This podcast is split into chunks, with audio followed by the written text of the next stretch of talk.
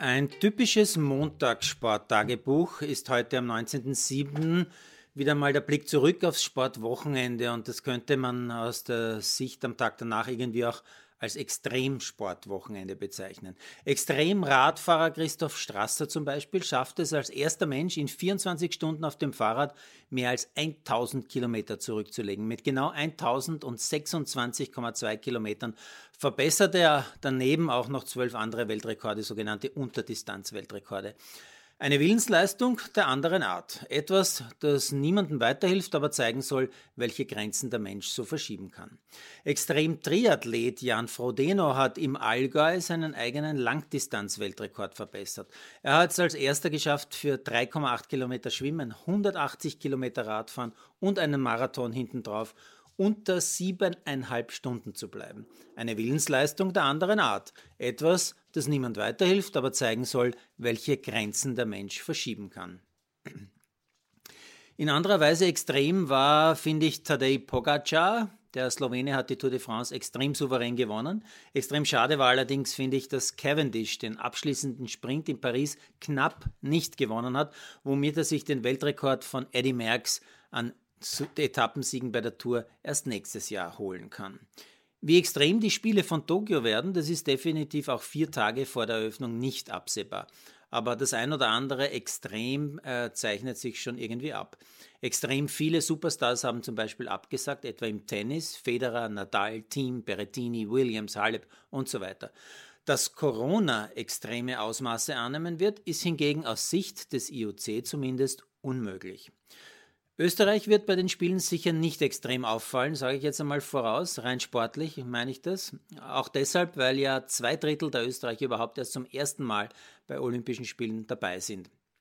So auch zwei Radsportler, die ich hier heute erwähnen möchte. Zum Beispiel Maximilian Feudel, gebürtiger Tiroler, 25 Jahre aus St. Johann, der aber im Raum Graz lebt. Der Grund liegt beim Klima.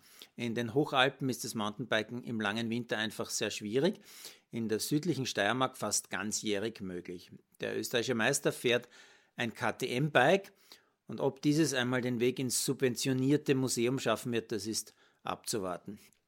Ein Top-20-Platz im Weltcup hat zu dieser Olympiaqualifikation für Feudel gereicht, um sich schließlich gegen die Herren Markt und Ragel durchzusetzen. Momentan ist Feudel Nummer 55 der Welt, Markt vier Plätze dahinter. Unter den Top 6 der Welt sind übrigens drei Franzosen und zwei Schweizer. Da könnte man vielleicht doch einiges lernen. Eine Radsportlerin ist mir auf der Liste der Debütantinnen für Olympia auch noch aufgefallen, Anna Kiesenhofer aus Niederkreuzstetten. Das liegt bei Mistelbach, also im Weinviertel. Anna ist 30 Jahre, kommt ursprünglich vom Triathlon und Duathlon. Seit 2014 sitzt sie aber nur noch auf dem Rad. 2017 hatte sie, so lese ich, sogar einen Vertrag beim Profiteam Lotto Sudal, und zwar dem Ladies Team. Äh, bei den Männern ist das ja ein absolutes Top-Team, zum Beispiel auch bei so großen Rennen wie bei der Tour de France oder beim Giro. Wie Kiesenhofer es schafft, neben dem zeitaufwendigen Radtraining auch noch Mathematik an der Uni Wien zu studieren, das ist mir echt ein Rätsel. Hut ab. Erst Ende Mai hat sie sich in einem internen Rennen des Nationalteams gegen die Damen Mitterwallner und Tatzreiter durchgesetzt und den Olympiastartplatz ergattert. Heute ist übrigens auch noch mein kleines privates Weltbild wieder einmal so richtig zerstört worden. Ich lese nämlich, wie man diesem Tagebuch ja fast täglich entnehmen kann, ebenso täglich den Standard. Ganz klassisch, die Papierform in der Früh zum ausgedehnten Frühstück und manchmal schaue ich dann, so wie auch heute, auf standard.at.sport und da sehe ich heute folgenden Titel. Nach Athletenkritik Betten im olympischen Dorf stabil genug für Sex. Nicht echt jetzt, oder?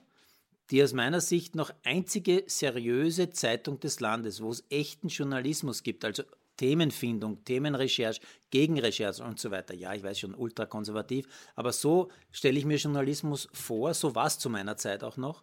Also der seriöse Standard muss seine Online-Ausgabe mit solch dummen Titeln und Stories aufmotzen, damit die Leserzahlen steigen. Das ist echt ein Schlag ins Gesicht eines Journalisten.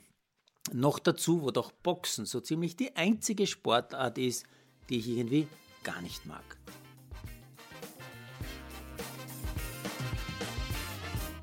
Produziert von Malderino Kiesens.